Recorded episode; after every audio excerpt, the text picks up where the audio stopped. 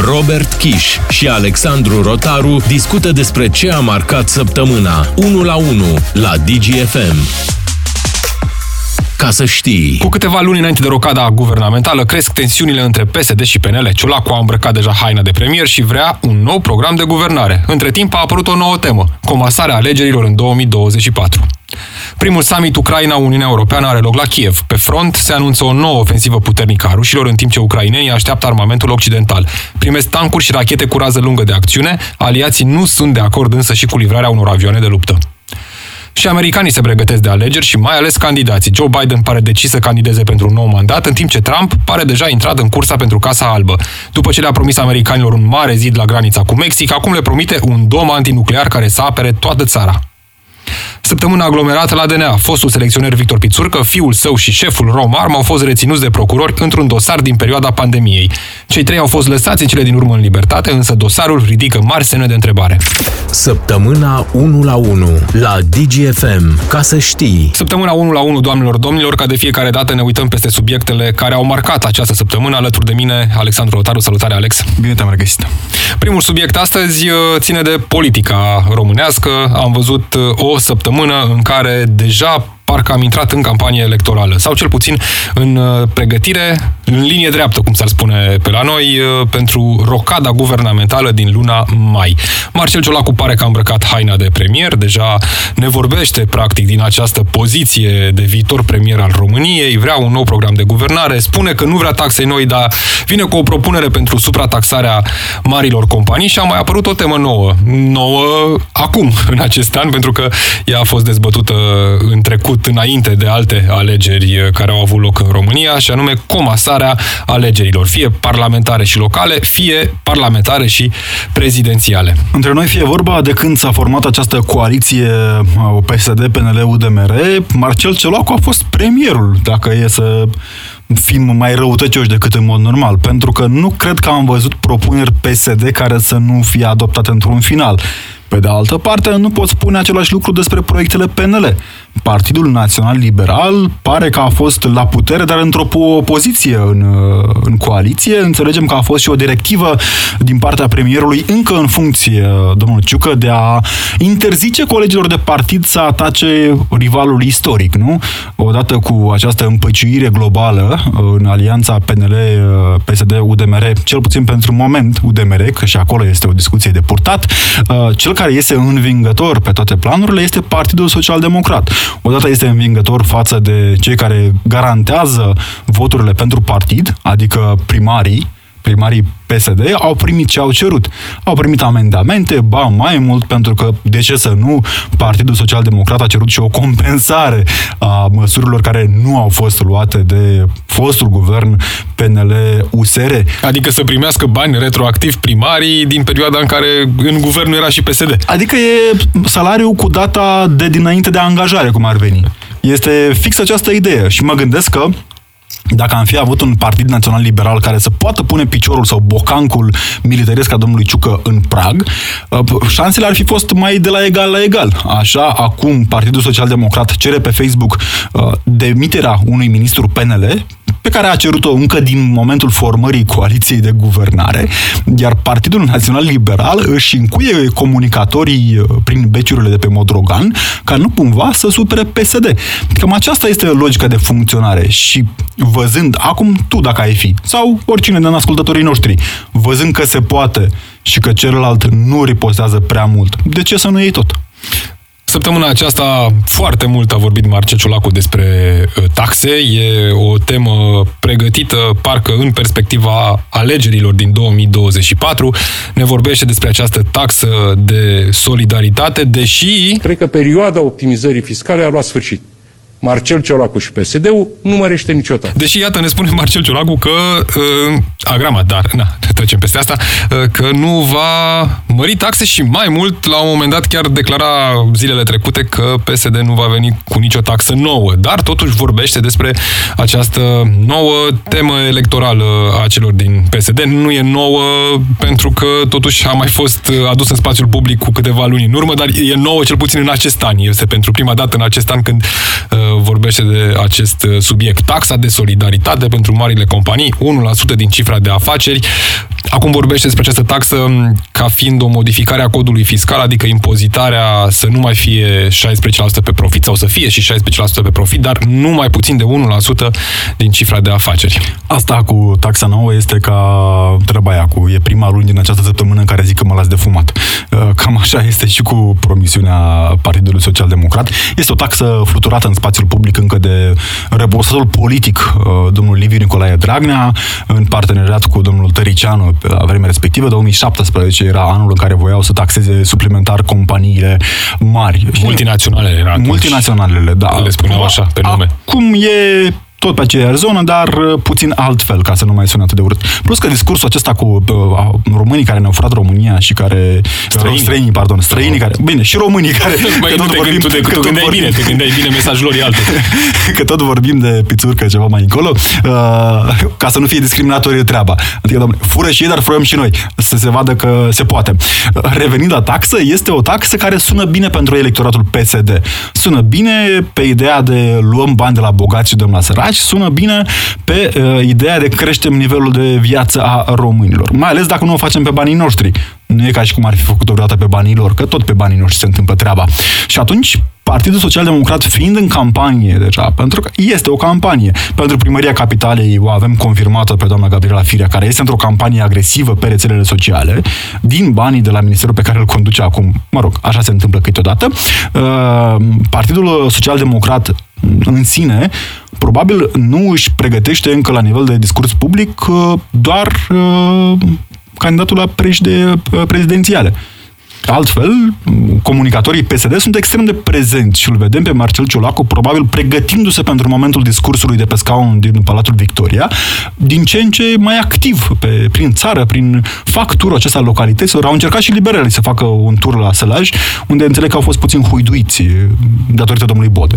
Sau din cauză. Nu, e datorită. Hai să-l punem datorită. Uh, bun, revenind la taxa de solidaritate. Evident, uh, sunt cifre care arată că sunt unele companii străine care de multe ori nu-și declară profitul sau de multe ori scot profitul din România și atunci, evident, taxarea pe profit cu 16% nu este neapărat o soluție bună pentru statul român care vrea să colecteze mai mult și se pune problema uh, unei colectări uh, mai ușoare, pentru că atunci când vorbești de cifra de afaceri, datele sunt clare, asta e cifra de afaceri, pui 1% e și ușor de calculat din cifra de afaceri și ai colectat banii la bugetul de stat. Întrebarea este, uh, bun, dar uh, schimbăm codul fiscal de la an la an, asta nu înseamnă predictibilitate în primul rând, pentru că uh, îi auzim toată ziua cu predictibilitate în gură, tocmai pentru a uh, încuraja oamenii de afaceri să vină să investească în România și să încurajezi inclusiv pe cei care, pe românii care își fac afaceri și deschid business-uri în România. Sunt foarte multe IMM-uri. Majoritatea românilor au afaceri mici și mijlocii, dar sunt și români sau companii din România care au afaceri foarte mari, cu o cifră de afacere, afaceri mai mari de 100 de milioane de euro, de acolo de unde ar trebui să uh, plece această taxare cu 1% din cifra de afaceri. Pentru că vorbeai de haina de premier a lui Marcel Ciolacu și pregătirile pentru preluarea uh, guvernării, Marcel Ciolacu ne spune și cam uh, cum va arăta guvernul. Eu guvern. Eu să fiu șeful unui guvern sau primul ministru a unui guvern al României, făcut cum s-a tras în căciulă, în funcție de performanța județelor și fiecare, în funcție de ce minister ne-a picat, căutăm noi prin sat vreo unul bun să-l punem sau prost să-l punem la acel minister, prefer să nu conduc un astfel de E guvern. bine, dar până acum am avut în guverne oameni foarte competenți. Uh, Marcel Ciolacu vorbește despre trecut și despre viitor.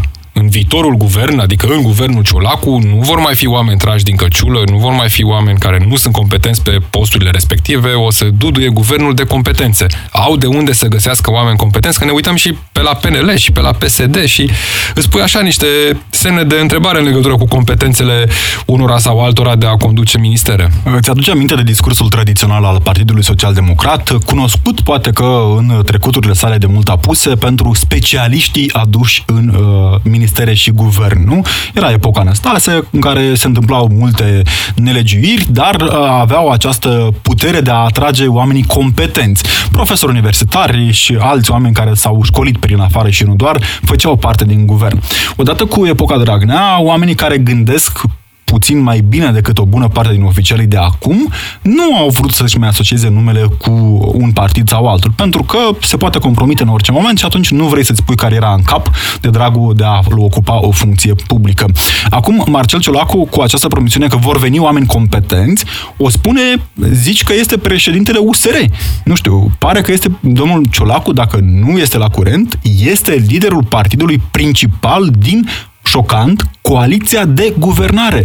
Adică Partidul Social Democrat se află la guvernare. Da, adică poate este în guvern chiar. Marcel Ciolacu își vede miniștrii lui foarte competenți și foarte buni, deși, nu știu, mă uit la Ministerul Economiei, am luat aleatoriu. Habar n-am cine e ministru. Știu cine e ministru, glumesc, e domnul Spătaru, dar îl vezi atât de rar ieșind public și uh, companiile din subordinea domniei sale merg atât de prost încât te întreb, bun, domnul Spătaru, că e de la PSD, e un ministru competent, că acum Marcel Ciolacu când face aceste declarații, evident se referă la partenerii de guvernare, adică nu domne la noi, că noi nu i-am scos din căciulă. Ceilalți. ceilalți au scos din căciulă și au pus incompetenți pe la ministere, pe la energie, de exemplu. Na, nu dau nume. nu? Cred că asta, cam așa e discursul socialdemocraților. E discursul Marcel Ciolacu. despre celălalt, ca de fiecare dată. Este discursul despre cât de răi sunt ei, cât de buni suntem noi. Uh, a zis, pe de o parte, tot Marcel Ciolacu în momentul formării uh, guvernului uh, la prima etapă, înainte de rocadă rotativă, sau cum vrei să zicem, că un partid nu se poate exprima asupra miniștilor pe care îi pune celălalt partid. Dacă nu greșesc, chiar domnul Ciolacu spunea acest lucru. Asta erau principii mai de demult, acum e alt an. După cum spuneam la începutul emisiunii, cu riscul de a fi insistent pe aceeași zonă, este prima zi de luni în care mă las de fumat în această săptămână, nu? În care spun că mă las de fumat. Cam așa este și Marcel Ciolacu. Vine cu un discurs uh, la limita populismului uh, de neînțeles, care, din păcate, este profund apreciat de către electoratul său și atunci, dacă tu ai semne că discursul prinde la electorat, că discursul merge, de ce să nu plusezi? Mai mult ne arată că poate plusa cât vrea el. Am înțeles că Partidul Social Democrat va crește din nou salariul minim. În condițiile în care dobânda cu care se împrumută România, inclusiv din cauza măsurilor sociale care nu se pot susține, că aici e problema. Ne dorim cu toții, cu siguranță, salarii minime, nu știu, de 10.000 de euro. Dar întrebarea este cu ce îl susții.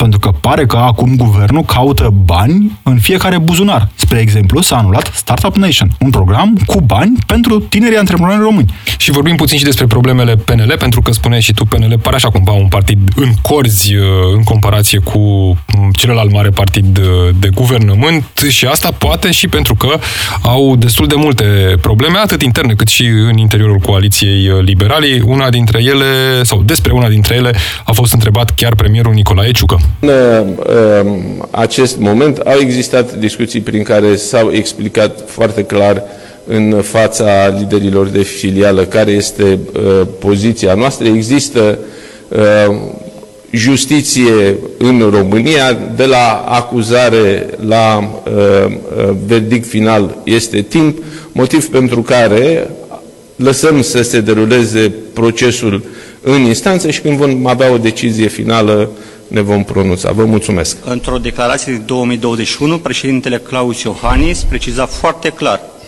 că orice persoană publică, politician, asupra căruia planează această suspiciune de plagiat, a trebuit să facă un pas în spate, spunea domnul președinte. Mă sunteți de acord cu această afirmație a președintelui Iohannis?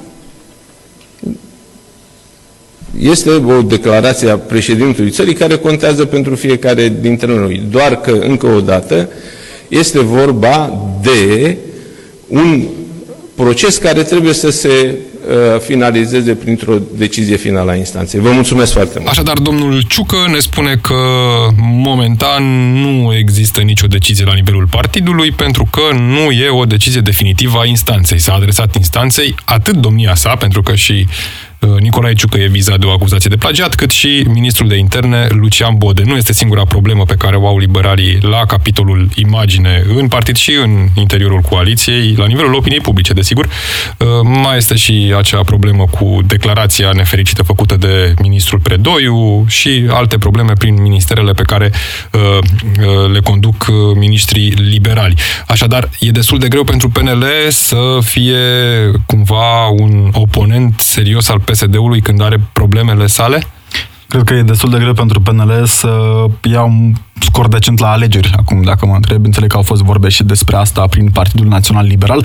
Din păcate, Partidul Național Liberal se încăpățânează să ajungă în mediocritate, dacă vrei.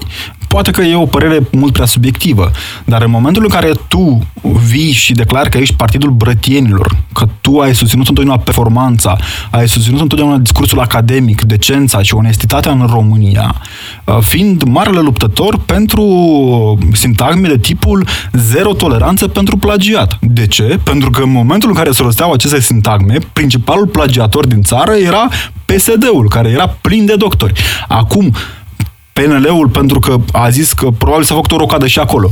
Au făcut rocada, PNL-ul a ajuns partidul uh, atacat public pe bună dreptate, pentru că ține în funcții oameni care sunt cu suspiciuni sau chiar cu dovezi clare că au plagiat. Domnul Bodă este doar unul dintre exemple. Se numesc probleme de integritate. Și întrebarea este, ok, dacă aștepți decizia instanței, nu spune norma de etică politică, ca să nu zic de bun simț, să te autosuspenzi până când există o decizie asupra suspiciunii de a fi plagiator sau nu? Mai ales că asta cereau atunci când erau în opoziție. Și primul summit Ucraina-Uniunea Europeană are loc la Kiev. Pe front se anunță o nouă ofensivă puternică a rușilor. Despre asta vorbim în câteva clipe. Săptămâna 1 la 1 cu Robert Kiș și Alexandru Rotaru la DGFM ca să știi. Primul summit Ucraina-Uniunea Europeană are loc la Kiev. Pe front însă se anunță o nouă ofensivă puternică a rușilor în timp ce ucrainenii așteaptă armamentul occidental. Vintancuri însă vor veni abia peste câteva luni, înaintea verii. Dar uh, vor primi ucrainenii mai repede rachete cu rază lungă de acțiune. Au cerut însă și avioane de luptă, însă livrarea unor astfel de avioane uh, nu este acceptată de aliații occidentali. Să le luăm pe rând. Alex, uh, un summit important pentru că e un summit summit de perspectivă pentru Ucraina. Nu se pune problema ca Ucraina uh, să intre în Uniunea Europeană în viitorul imediat apropiat, la fel cum nu se pune problema ca Ucraina să intre în NATO atâta timp cât este într-un război, însă mulți spun, de exemplu, cea mai recentă declarație, cea a președintelui nou ales al Cehiei, uh, care spunea, de exemplu, că Ucraina ar trebui să intre după ce se termină războiul imediat în NATO, pentru că are cea mai bine pregătită armată odată cu acest război. Cumva, în perspectiva acestor aderări importante pentru poporul ucrainean și pentru administrația uh, de la Kiev. Am văzut, cred că și uh, aceste curățeri, cură, o curățenie, practic, de primăvară în uh, ceea ce înseamnă eșalonul 1 și 2 uh, din uh, guvernul de la Kiev, pentru că mulți oficiali, unii acuzați de corupție, alții acuzați uh, de alte lucruri sau pentru declarații mai puțin inspirate, au plecat din administrație. Au fost plecați. uh, începând cu începutul summitul UE-Ucraina, este o sfidare totală a Federației Ruse. Arată încă o dată că Ucraina este mai ancorată în structura uh, de securitate globală și în uh, ceea ce numim arhitectură de securitate europeană și a valorilor europene mai mult ca niciodată, ceea ce este perfect adevărat. Ucraina acum este o țară care se bucură de uh, susținerea uh, unei bune părți din uh, planeta aceasta, pentru că luptă pentru valorile în care credem noi. Uh, libertate, democrație și altele asemenea. Pe de altă parte, Federația Rusă va înțelege încă o dată cam care vor fi relațiile sale pe viitor cu lumea civilizată. Ai un Kiev care este bombardat, unde vor merge fizic sau nu, nici nu contează asta. Toți liderii Uniunii Europene sau lideri ai Uniunii Europene și ai o Moscova care este izolată, cumva într-un mordor, din că tot a dat inele Vladimir Putin, care nu mai este băgată în seamă de mari jucători internaționali. Acesta este principalul semnal, poate că ideea de integrare a Uniunii Europene, a Ucrainei în Uniunea Europeană, este o idee pe care Kievul plusează destul de mult. A cerut 2 ani de zile până la aderarea finală la Uniunea Europeană. Pentru aderarea Ucrainei la Uniunea Europeană, dacă nu se încheie, Doamne ferește, războiul în 2 ani de zile, va fi nevoie de modificarea tratatelor Uniunii Europene, inclusiv a tratatului de la Lisabona, semnat în 2012. Știm cât de greu s-a obținut acel tratat și cât de greu se întâmplă uh, negocierile în Uniunea Europeană. Gândește-te că pentru aderarea Ucrainei la Uniunea Europeană ai nevoie de un vot unanim. Pe de o parte, gândește-te că ai țări ca Ungaria, ai țări ca, nu știu, Slovenia sau altele, care, dintr-un motiv sau altul, nu sunt deloc prietene cu Ucraina. Și atunci, mă întreb cât de departe va putea ajunge negocierea acolo, pentru că pe sancțiunile împotriva Federației Ruse uh, există o negociere la sânge și la literă de fiecare dată când vine vorba despre părerea Ungariei, spre exemplu. Pentru că Ungaria este un aliat al Federației Ruse, este un cal troian în Uniunea Europeană, este de înțeles. Nu va fi exclusă probabil Ungaria și nici Polonia, care Polonia uh, știm cât de bine se împacă cu Uniunea Europeană, dar care este văzută altfel acum prin prisma ajutorului dat Ucrainei. Uh, pe de altă parte, Asta din ceea ce privește Uniunea Europeană. Perspectivele la NATO sunt și mai greu de realizat. Uh, tratatul NATO, Tratatul Nord-Atlantic, este unul extrem de bine conturat, care prevede orice fel de situație și care nu include posibilitatea uh, participării în cadrul Alianței Nord-Atlantice a unei țări care are orice fel de glonț tras pe teritoriul său tocmai pentru a nu angrena un bloc atât de puternic și atât de mare ca NATO într-un conflict care teoretic se vedea regional. Uh, și cred că e bine de amintit o declarație care încă își are rostul, o declarație venită chiar de la vârful NATO, dacă vrem ca Ucraina să adere la NATO, se aplică și la Uniunea Europeană același principiu, trebuie să ne asigurăm că Ucraina va rezista și va mai exista ca țară. Cred că e o declarație uh, care în continuare e valabilă din momentul în care se anunță o nouă ofensivă puternică a rușilor. Ucrainenii nu exclud inclusiv uh, reluarea atacurilor din urmă cu un an, adică din trei direcții, nord, est și sud. Uh, sunt pregătiți mai bine pe flancul de est, cel puțin și pe flancul de sud, acolo unde și-au fortificat uh, liniile și de vedem, apărare. Vedem cât durează asaltul unei localități, din păcate cu niște consecințe devastatoare, absolut devastatoare. Nu există clădire rămasă întreagă în localitățile cucerite recent de către Armata Federației Ruse. Însă, rușii o pregătesc ofensiva undeva în viitorul imediat apropiat. Se vorbește despre o nouă ofensivă chiar în perspectiva împlinirii unui an de război în jurul datei de 24 februarie, în timp ce uh, sprijinul uh, occidental pentru Ucraina ar putea ajunge abia undeva spre vară, spre sfârșitul primăverii, aproape în vară, dacă vorbim și ne referim de la uh, tancurile moderne, occidentale. Înțelegem că acesta a fost și unul dintre argumentele pentru care Germania și-a schimbat poziția. Uh, iminența unui atac uh, major din partea Federației Ruse, în condițiile în care vedem o pregătire tip ante 24 februarie 2022. Dislocarea de forțe suplimentare în Belarus cu scopul scopul uh, desfășurării exercițiilor comune și a pregătirii comune a trupelor uh, Uniunii Statale Rusia-Belarus e o scuză, cred. Adică aș, aș adăuga aici și declarațiile lui Lukashenko, cel care spunea zilele trecute în Zimbabwe, unde a mers într-o vizită oficială. Cam acolo mai merg uh, rușii și belarușii. Da, Eritrea mergea la Avrov, în Zimbabwe Lukashenko. Spunea Lukashenko că orice ar cere Rusia îi vor ajuta, că sunt frații lor. Și mai mult decât atât, atât am văzut uh, prezent în discursul lui Lukashenko, din ce în ce mai mult, uh, ideea conform căreia Belarusul ar fi în fața unei amenințări iminente, culmea din partea Poloniei care va ataca Belarusul. Știm tensiunile de la granița belaruso-polonă. Uh, ceea ce pare, dacă mă întreb pe mine, un discurs menit să pregătească populația pentru implicarea țării într-un conflict. Nu așa? La fel ca Putin, ne implicăm să apărăm și salvăm națiunea de Preventiv. Uh, vestul decadent. E o problemă pentru ucraineni? Pot să reziste ucrainenii unei noi ofensive rusești fără armamentul modern? Dar aici ne referim doar la tancuri grele, pentru că în cele din urmă o bună parte din armamentul promis deja l-au primit ucrainenii sau e pe cale să ajungă. Doar tancurile ce vor ajunge probabil mai târziu și mă gândesc și la rachetele cu rază lungă de acțiune, pentru că vor primi rachete pentru HIMARS care să uh, aibă o rază dublă față de ceea ce au acum uh, ucrainenii ucrainenii.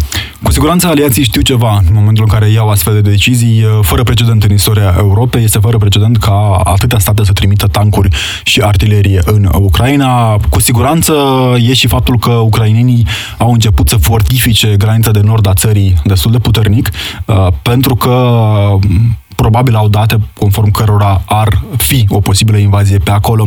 Partea bună pentru ucraineni este că prin partea de nord a țării uh, relieful și uh, zona este în așa fel încât e aproape imposibilă o invazie la scară largă din punct de vedere a infanteriei. Sau Am văzut asta anul trecut, când da. tancurile au rămas în coloană pe Blocate drumuri, pe pentru că pe altundeva nu aveau să meargă, se împodmoleau. Și atunci, gradul de pregătire a armatei ucrainene acum este mult peste ce era un an în urmă. Tehnica din dotare este mult peste ce era un an în urmă. Uh, știu foarte bine cum să opereze dronele, știu foarte bine cum să opereze sistemul de uh, prin sateliți de care se bucură Ucraina. Vor primi și Patriot? Din păcate, pentru ucraineni, orice glonț tras de Federația Rusă este o mare tragedie și o mare uh, durere pentru, pentru ucraineni. Dacă e să ne gândim că dictatorul de la Kremlin a, mer- a decis să meargă pe soluția finală pe care o aplică în localitățile din sudul Ucrainei, Soledarul, spre exemplu, este o localitate în care s-a aplicat soluția finală. Adică am ras, am bombardat atât de mult încât am distrus totul. Ucrainenii nu mai au unde să se adăpostească în clădiri sau în uh, adăposturi improvizate, motiv pentru care acea localitate a fost cucerită de Federația Rusă. Nu cred, totuși nu cred că decidenții de la Kremlin și-ar putea permite să facă astfel de lucruri la scară largă în Ucraina, adică să radă oraș după oraș. Se pune și întrebarea dacă au capacitatea să facă asta. Din Ucraina ne mutăm peste ocean, în Statele Unite, unde deja încep pregătirile pentru anul electoral 2024. La DGFM sunt Robert Kiș și Alexandru Rotaru în săptămâna 1 la 1. Ca să știi... Nu doar românii și americanii se pregătesc de alegeri și, mai ales, se pregătesc candidații. Joe Biden pare decis să candideze pentru un nou mandat, în timp ce Trump pare deja intrat în cursa pentru Casa Albă, după ce le-a promis americanilor un mare zid la granița cu Mexic, acum le promite un domn antinuclear care să apere toată America. World War III would be a catastrophe unlike any other. This would make World War I and World War II like very small battles. The best way to ensure that such a conflict never happens is to be prepared with unmatched technology and unrivaled strength. To this end, when I'm commander in chief, to build a state of the art next generation missile defense shield.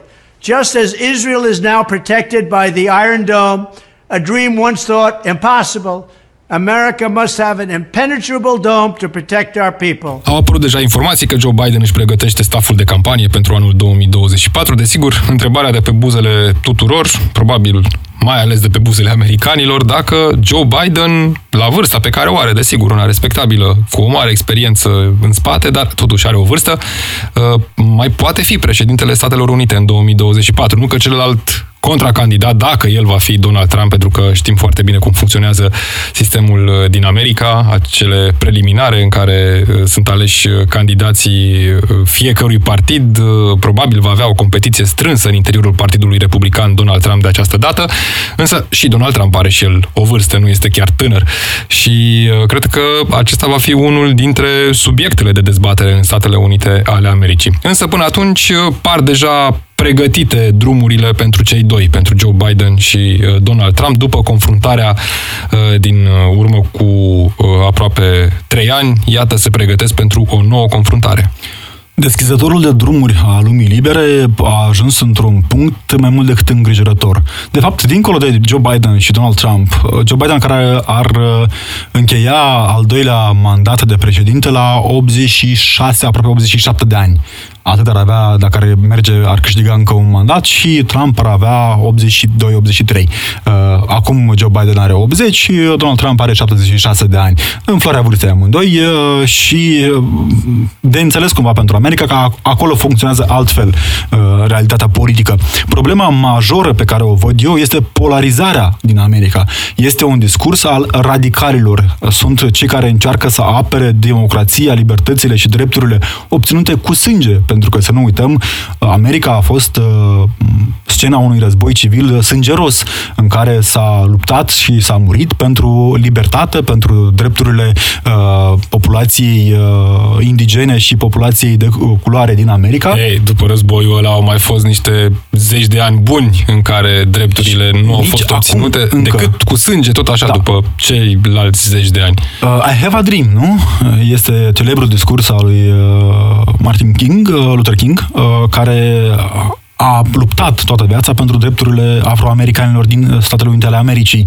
Și acum, având aceste realități în 2023, în care avem o curte constituțională uh, a Statelor Unite ale Americii care a declarat că pot abroga statele dreptul la avort a femeilor, care uh, vine din ce în ce mai mult cu un mesaj radical. Între, am văzut discursul lui Donald Trump, care a revenit de altfel pe rețelele Meta, greu de înțeles de ce, adică nu pare că s-a ponderat. Din contra, Donald Trump fiind un om care este acuzat de insurecție.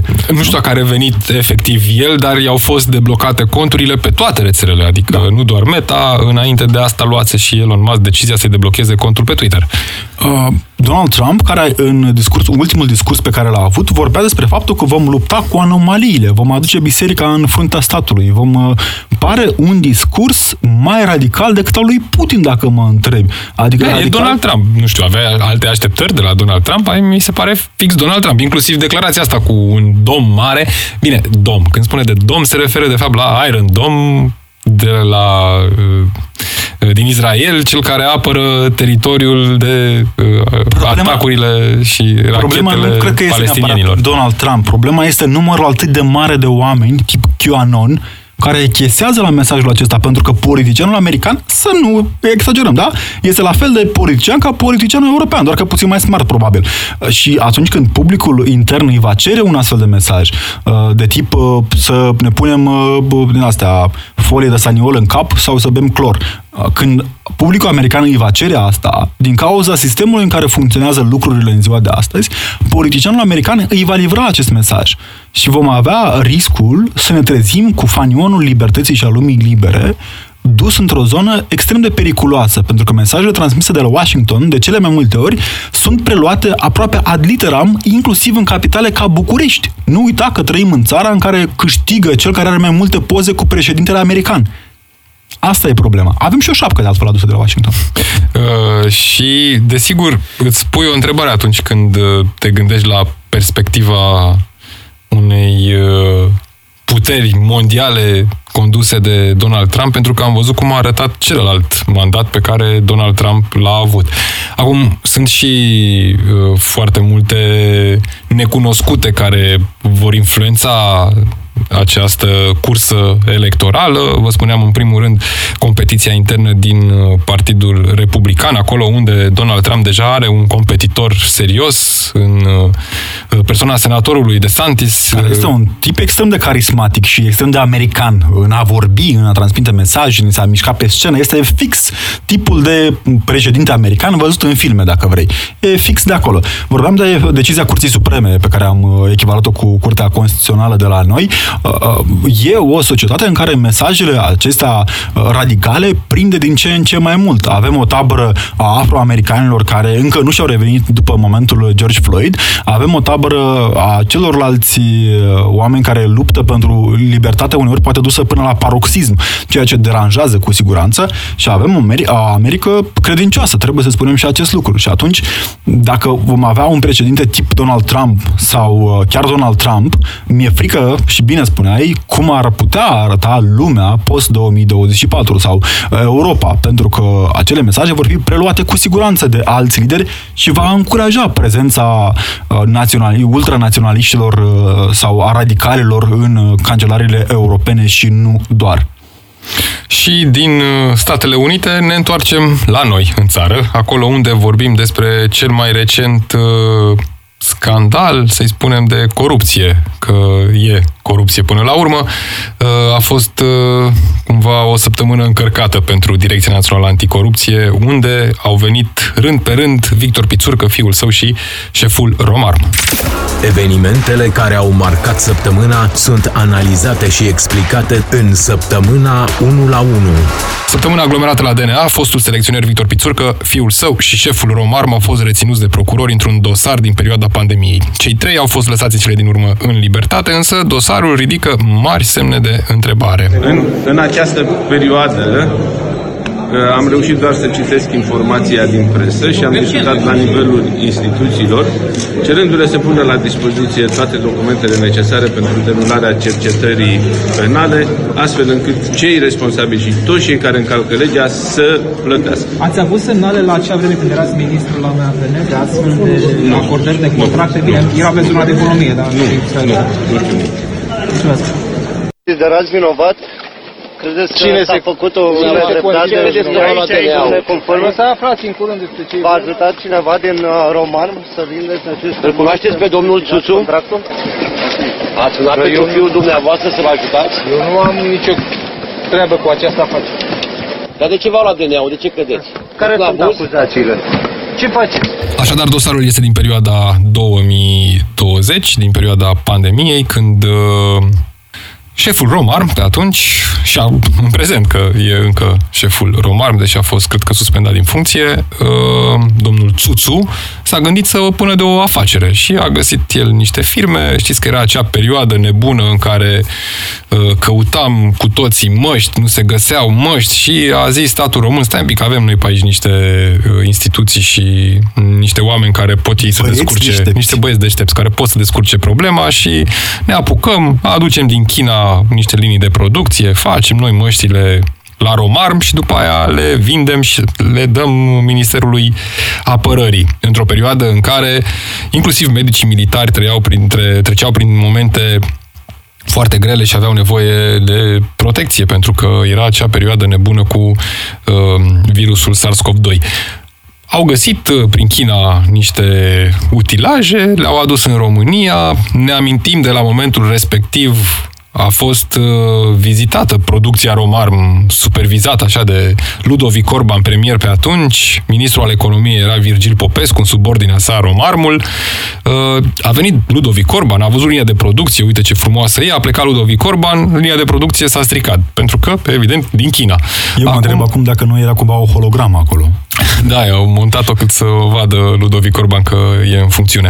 Uh, După care, în această afacere a fost implicat și fiul lui Victor Pițurcă, pentru că una dintre companii e cea a fiului lui Victor Pițurcă. Victor Pițurcă, chemat și el la Direcția Națională Anticorupție, spune că nu are niciun fel de implicare, el doar i-a dat bani fiului său ca să intre în această afacere. Desigur, e cap de afiș Victor Pițurcă în uh, acest dosar, a fost plimbat pe la DNA, a fost reținut, i s-a dat drumul, a mai fost adus încă o tură la uh, declarații, a spus același lucru, Mm, îl cunosc pe domnul Țuțu și am ajuns în dosarul ăsta băgat pentru că am fost odată la el în birou să vorbesc despre o altă afacere cu el. Ce, nu mai are voie omul să meargă într-un birou? I- am încălcat legea, e un abuz. Asta șeful spune Romarm, Victor bineînțeles. Pițurcă.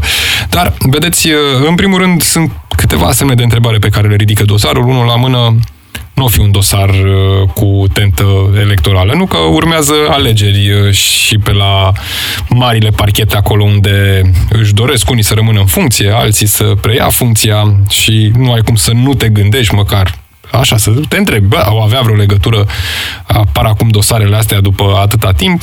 Nu, și cu siguranță. o altă uh, întrebare, desigur, este uh, cea referitoare la achizițiile din perioada pandemiei, pentru că a fost o perioadă în care toată lumea era cu ochii la altceva pe bună dreptate, pentru că spitalele erau pline, mureau oameni, o perioadă extraordinar de grea pentru toți dintre noi, dar în tot acest timp băieții deștepți se învârteau și făceau bani în țara asta pe spatele oamenilor până la urmă și uh, la uh, umbra sau în spatele cortinei bine trase. Știi, uh, spun oamenii mai deștepți decât noi că orice perioadă de criză creează oportunități, dar și oportuniști. Uh, Dincolo de pericolul pe care îl reprezintă o perioadă de criză, nu știu, doar o paralelă, mă gândesc acum la viceministrul ucrainean Săracu, care ar fi spălat vreo 300 și ceva de mii de dolari, uh, pentru că s-a evit ocazia, nu? Domnul Țuțu uh, e unul dintre veșnicii oficiali uh, din România, care se autopropune în felul următor. Un manager, un manager extrem de motivat și proactiv, cu experiență solidă în domeniul sistemelor de securitate și siguranța informației. Nivelul uh, ridicat de integritate și sprijinul oferit echipei definesc un comportament de lider cu cu rezultate dovedite în poziția de manager. Abilități excelente de management și leadership cu experiență dovedită în securitate și gestionarea riscurilor în medii dificile și cu risc ridicat. Te mai uiți pe la CV-ul domniei sale și când vezi CV-ul te iei de cap așa ce oamenii și alege statul ăsta.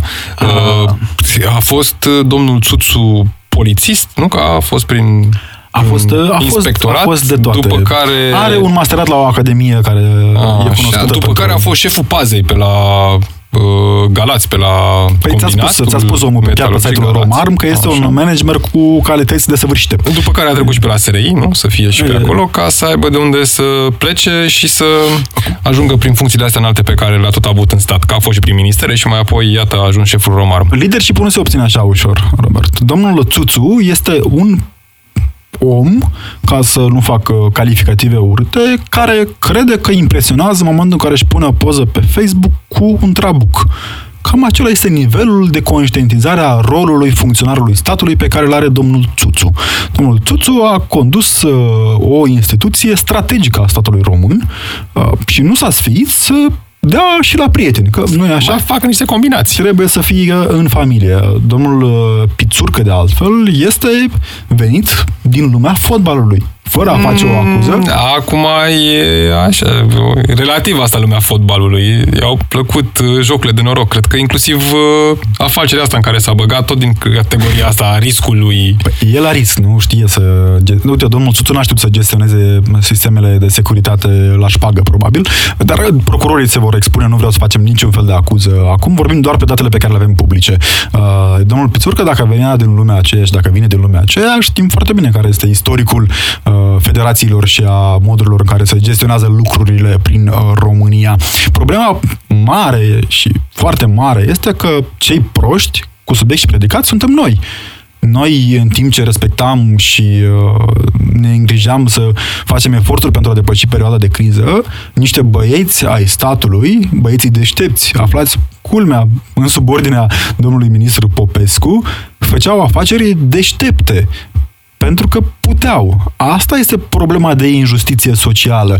Și dacă au fost aduși la DNA iarăși drept captură de pescuit sportiv, atunci invariabil lucrurile radicalismului și ale uh, scepticismului uh, european vor fi într-o creștere mai ceva ca făt frumos pe drojdii. Pentru că nu e așa, băieții aceștia sunt exponenții actualului sistem, care vin de undeva. Și totul în contextul în care vedem o creștere accelerată a gradului de nemulțumire, a gradului de euroscepticism, pentru că mesajul ne-au furat, ne-au prostit, au fost hoți, uh, prinde extrem de bine la public. Și din păcate, de foarte multe ori, așa este. Întrebarea este de ce a avut nevoie DNA de trei ani de zile Uh, pentru o astfel de situație. A fost disjuns, a ajuns de la un procuror militar, la DNA, DNA a mai disjuns odată dosarul, la contopi cu alte dosare și în cele din urmă, iată, am ajuns la acest dosar în care uh, prejudiciul este de vreo 8 milioane și ceva de lei, un prejudiciu cauzat Romarm prin achiziționarea unor uh, utilaje, linii de producție neconforme uh, și profitul pe care unii l-au făcut, din ce spun procurorii, uh, cel mai mare profit l-ar fi făcut uh, familia Pițurcă, Victor și fiul său, undeva în jur de 750 de mii de euro. Simplă. O mită, adică dacă ne referim strict la partea domnului Țuțu, e una aproape nesemnificativă pentru nivelul ăsta de afaceri, nu? Că e vreo 10.000 de euro, 50.000 de lei, e cam asta e mita. Doamna doctor de la Suceava, care a zis că, domnule, nu era o mită sau șpagă, erau atenții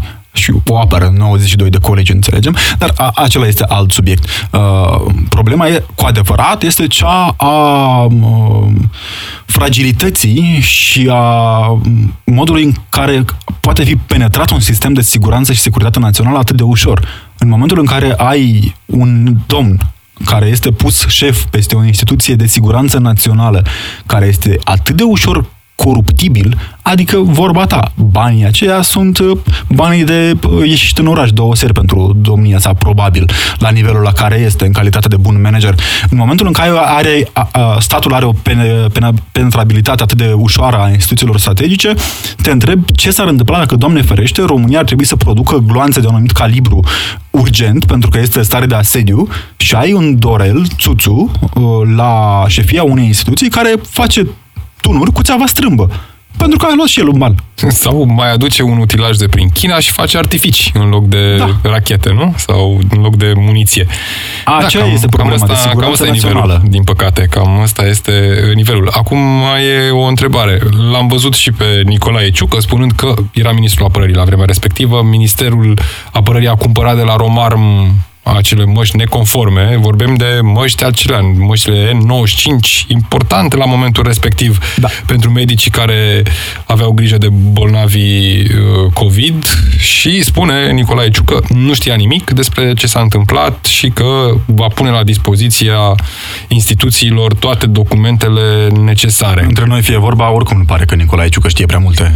Și mai era un ministru deasupra domnului Țuțu, îl și acuză de altfel pe Ministrul Economiei la vremea respectivă, Virgil Popescu, îl acuză cei din USR că el l-a pus pe domnul Țuțu la Romarm și uh, acum se pune și întrebarea asta, bun, uh, de această combinație știa Virgil Popescu?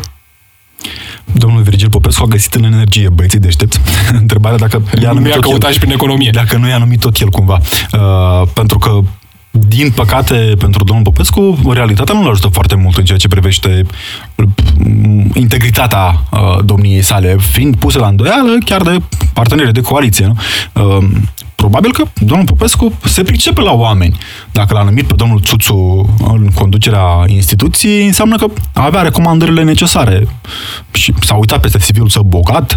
Ai văzut ce frumos că e despre domnia sa. Uh, e un leadership, uh, tot un Când leadership ai un astfel de CV în față și recomandările pe care le avea domnul Țuțu, nu poți să spui nu. Acum știi cum e, mă gândesc că totuși după o lună te prinzi, că angaratul care ți-a spus că vorbește 5 limbi fluente abia se descurcă în limba română. Uh, tu ca angarator... Poate a vorbit bine mandarină, că uite, a obținut niște limbi de producție din China. Da, poate, poate a vorbit. Și tot în perioada în care acele linii de producție au fost achiziționate, ghici cum, la suprapreț. Cu siguranță e de verificat acea perioadă a pandemiei, pentru că, în primul rând, mi se pare o jignire față de oamenii care au murit din cauza incompetenței funcționarilor români și prin buna cercetare și pedepsirea celor care s-au îngrășat bine pe contractele din pandemie, contracte pe măști, pe mănuși, pe dezinfectant. Ne aducem aminte câte contracte erau. Au adus uh, aceste măști, uh, utilaje, pardon, au fost aduse cu forțele militare aeriene ucrainene. Adică e ceva, s-a apelat la mult. Au fost aduse atunci măști din Turcia, care erau la fel neconforme. N-am mai auzit nimic de dosarul acela. Avem... că sunt tone de măști în niște depozite și acolo cu vor siguranță, rămâne. Cu siguranță. Ca să nu mai vorbim de milioanele de doze de vaccin luate Problema este și că păstrate până se strică, până expiră și oficialii aruncate. noștri, fiind incapabili să comunice și să explice exact și să pedepsească pe cei care s-au îngrășat pe seama acestor contracte, nu fac nimic altceva decât să dea apă la moară celor tip șoșoacă sau uh, tip aur, dacă vrei, mai uh, in extenso, care spun că a fost o mascaradă, nu? Și a fost tot o înscenare ca să se îngrașe unii și alții. Ceea ce uităm probabil este că, din păcate, o bună parte din funcționarii români se îngrașă în orice fel de perioadă, adică nu trebuie să fie neapărat o pandemie. Problema e că nu văd un comunicat public oficial, nu văd uh, o linie de comunicare oficială, responsabilă, care să spună, domnule, va fi conform literei legii pedepsit cel care a încălcat, nu? Pentru că așteptăm o hotărâre judecătorească să ne spună că un hoț este hoț după ce plagiază. Probabil de asta. Atât pentru săptămâna asta. Am fost Robert Chi și Alexandru Rotaru. Rămâneți cu DGFM. Ascultă Săptămâna 1 la 1 și în secțiunea podcast pe dgfm.ro